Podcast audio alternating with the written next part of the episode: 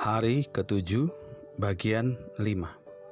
Kejadian 2 ayat 2, ketika Allah pada hari ketujuh telah menyelesaikan pekerjaan yang dibuatnya itu, berhentilah ia pada hari ketujuh dan segala pekerjaan yang telah dibuatnya itu.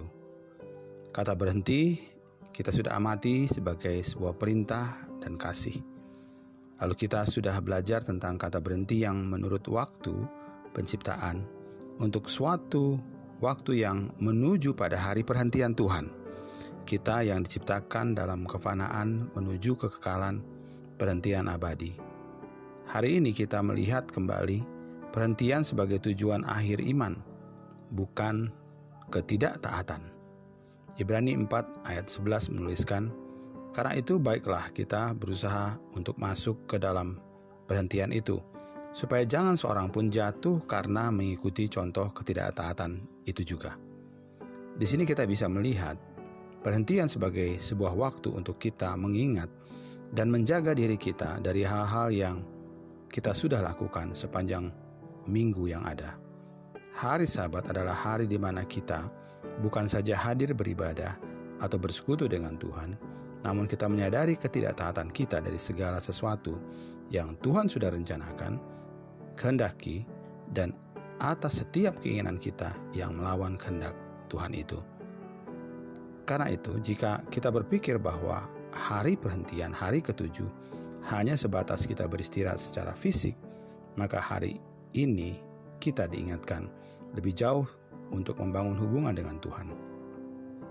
Kita diingatkan bahwa hari perhentian adalah hari untuk kita mendapati tindakan iman sepanjang hari ataupun minggu yang telah berlalu.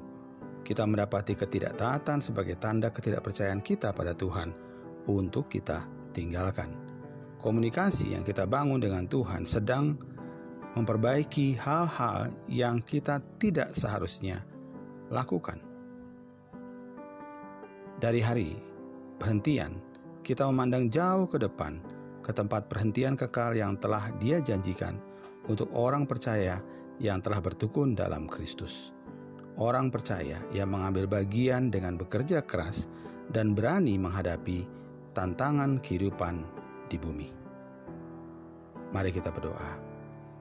Bapa kami menyadari ada banyak hal yang kami harus lalui tiap-tiap hari dan bahkan selama seminggu ini. Tapi kami sejujurnya tidak banyak mempergunakan waktu kami untuk merefleksikan hal-hal yang kami telah lakukan ya Tuhan.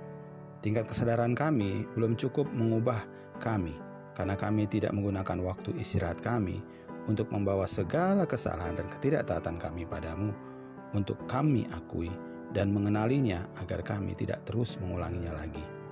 Hari perhentian biarlah menjadi hari untuk kami menyelesaikan semua hal yang Engkau nyatakan untuk kami tanggalkan hari ini dan berubah sambil memandang hari perhentian di masa depan yang Engkau sediakan bagi kami ya Tuhan. Ajar kami ya Tuhan untuk tetap mengambil bagian dengan bekerja keras dan berani menghadapi tantangan kehidupan di bumi ini karena Engkau menjanjikan hari perhentian, tempat perhentian bagi kami. Dalam nama Tuhan Yesus, amin.